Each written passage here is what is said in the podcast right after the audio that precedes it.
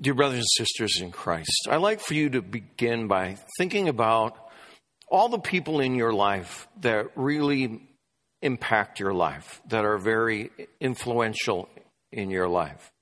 Think about your spouse, your boyfriend, your girlfriend, your friends, teachers, coworkers.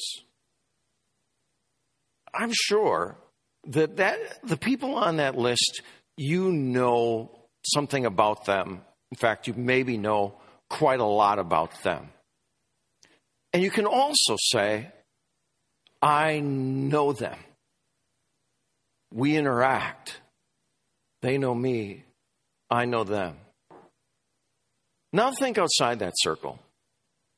Think of people who do impact your life in some way. Maybe they're important somehow. Um, somebody you look up to but never met. Somebody who is a politician, perhaps, and makes rules that affect you. You may all be able to say, I know stuff about them. And you may even, if you've done your research, be able to say, I know a lot about them, but you probably can't say, I know them. I mean, even if you're the head of their fan club or you're writing your senator all the time, you are probably talking to a staffer most of the time. Important people are often too busy for, for all the input that comes from the people around them. But now I want you to think about the most important person, and that is the most important person by far. And it's Jesus. That's who we're talking about. Jesus. No one has more influence over your life.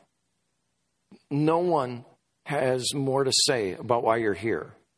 No one has more to do with what will happen to you when you leave this world. It's Jesus. Do you know something about him? I'm sure you probably do or think you do, but I think all of us need to we need to double check it because Satan works very hard to put a lot of misinformation out there. And the world works very hard to dumb down Jesus. I mean, they don't want to be insulting of him, but they'll, they'll say things like, oh, he's, he's an emanation of Brahman, which I assure you he's not. Oh, he's just a prophet, or he is a prophet. Prophet's a great thing. Jesus is a prophet. But if prophet's all you got, you still don't really know him. You don't have the most important thing. He's a great moral teacher. He's a political renegade. He is lots of different things. To some people, positive things, to others, negative things, but until you get to the very core of what he is, the Son of God, and the only way to eternal life, as was declared by Jesus himself, then you don't have enough Jesus. And even those of us who are well versed in these things will always find that there is more to learn and that there is more to experience when it comes to interacting with God. Now, there are certain important people in this world who you know, but you'd be stunned if they knew you. For instance, I don't know, some star basketball player walking down the street, and if you walked up to get an autograph and they said, Hey, good to see you, Bob, I mean, that would be surprising, right? And maybe a little disconcerting that they would know who you are.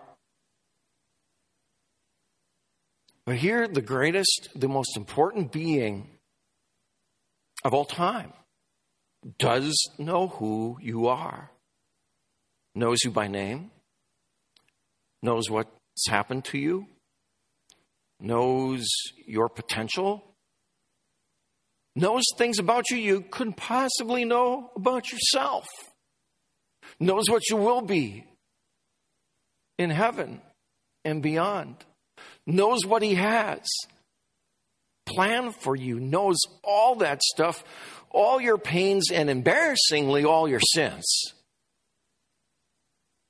But He knows you. And still, surprisingly, has made great sacrifices. And I that's plural, and it's plural on purpose. Sacrifices. For the Son of God to become a human is a sacrifice. All his freedom, all his power now stuck in this human form. And the life from his conception to his death, don't overlook that. It was not easy. He couldn't mess up at all, not one little bit. And you can bet that Satan worked on him, not just the temptations of Jesus that we'll read about on Sunday, but every day of his life, that kind of pressure. And then, of course, his sacrifice on the cross. And we can look at the things such as the whipping and the nails to the hands and feet and cringe at those. But those were the easy parts. To be forsaken by his father is a thing that needed to happen for you and me, and that's what he willingly did. We can't comprehend what that is like, and the blessed news of, of the gospel of Jesus Christ is when you're connected to Him, you will never have to know what that is like. He did it, it's done. This being, this powerful being, is accessible through to you through prayer and scripture, and He doesn't work certain hours. He's 24 7. And He isn't like I got to deal with this group first and then, then you. No, he's able to just be with you and everybody else all at the same time, individually. And here's the biggest part and the hardest to comprehend. He talks in Scripture about, don't you believe that the Father is in me and I'm in the Father? And it's some sort of profound mystery that, that we can't really plumb the depths of. But in a way that I, I don't think it's the same, but I think it's similar. He is in us and we are in Him. We are connected as part of the body of Christ in a profound way that I don't even fool myself to think that I can explain.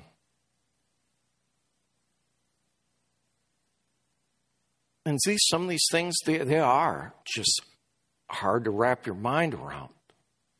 And all his roles as well. You look at the world and all its beauty, and to think that there is a, a creator, and that creator knows you. He's your Jesus. That there is for this whole world one path to eternal life, one Savior. No one comes to the Father except through me. He's your Jesus, the one you talk to. There is one person who has the right to declare this is what you're here for and has an answer when you ask, What am I here for? That's your Jesus. And in the end, the one judge the one who will say, This is one of mine, they stay with me. And the one who will say to you, hopefully, Well done, good and faithful servant. All these things so important, but because we are limited beings who have so much dependence on our senses and such limited senses as that, and who think that we can take in the whole world, but our brain and our intellect is just a little too small for wrapping ourselves around who Jesus is. Because of these things, it is so easy to quickly forget who we belong to, quickly make Jesus a historic figure. We'll say, I believe what he did long ago but not the person I can deal with right now. Or maybe even a future figure. Yeah, I believe that Jesus will come again and not be able to comprehend that he is with me right now. And so, kind of the goal of, of this series, and I hope your personal goal for Lent would be this. And not just for Lent, but to establish it in Lent and let it carry on. That, that you would be dedicated to getting to know Jesus better. Things about him and how to relate to him. To know without a doubt, He is walking by your side. He is working through you. He can accomplish anything, and He can accomplish it through you. And I pray that Jesus taps all of us on the shoulder time and time again just to tell us hey, I'm here. Don't forget it. In Jesus' name, amen.